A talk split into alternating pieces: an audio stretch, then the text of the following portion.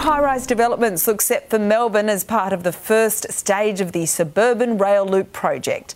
The state government's planning for a major rezone to increase housing density ahead of a thirty-five billion dollars rail project between Cheltenham and Box Hill. Maps show street-by-street boundaries of the new planning areas span four thousand hectares, all under state control.